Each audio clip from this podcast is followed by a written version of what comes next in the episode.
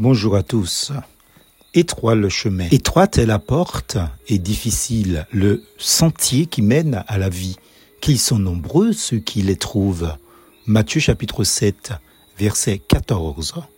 Êtes-vous déjà passé par une porte ou un chemin vraiment, mais, mais vraiment étroit? Cet été, en famille, puisque nous avions décidé de faire, entre autres, un séjour en Bretagne, nous avions pu visiter le mont Saint-Michel en montant le plus haut possible afin de ne rien rater des beaux panoramas de la région. Sur le chemin du retour, nous nous sommes retrouvés face à un dilemme. Une route à notre droite, large de 2 mètres 50, mais ceux qui empruntent cette voie doivent faire plus de 2 kilomètres pour arriver au rez-de-chaussée. Celle de gauche ne fait que 9 mètres de long et arrive aussi au rez-de-chaussée. Le problème est que cette route est si étroite, c'est un étroit couloir, large au départ de plus de 2 mètres, mais qui finit en autre noir, pas plus large de 50 cm tout au bout. Apeurés, nombreux sont ceux qui ont pris la voie large. Ma famille et moi, nous avions fait le choix de la voie étroite. Mais quelle terreur lorsqu'arrivé au bout du bout, vous avez l'impression que vous êtes coincé. Mais il suffit de passer de manière latérale et au pas. On est arrivé au rez-de-chaussée.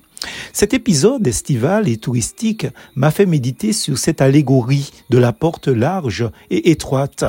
Qu'est-ce qui caractérise un vrai chrétien? C'est quelqu'un qui est entré par la porte étroite et qui avance sur le chemin étroit. Regardez les oppositions dans cette parabole de Jésus-Christ. Premièrement, nombreux ou peu. Deuxièmement, large ou étroit. Troisièmement, perdition, vie. Et quatrièmement, entrée, trouver. C'est l'opposition entre le naturel et le spirituel.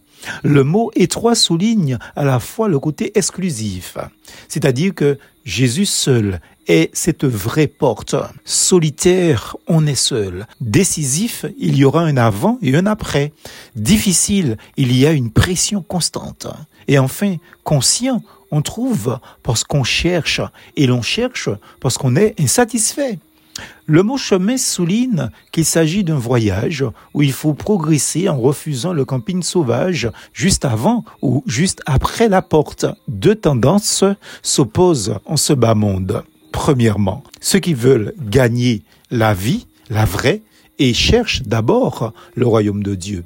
Deuxièmement, ceux qui sont prêts à la perdre, car ils veulent réaliser leur vie ou leur rêve, accrochés à leurs ambitions personnelles au profit de leur âme.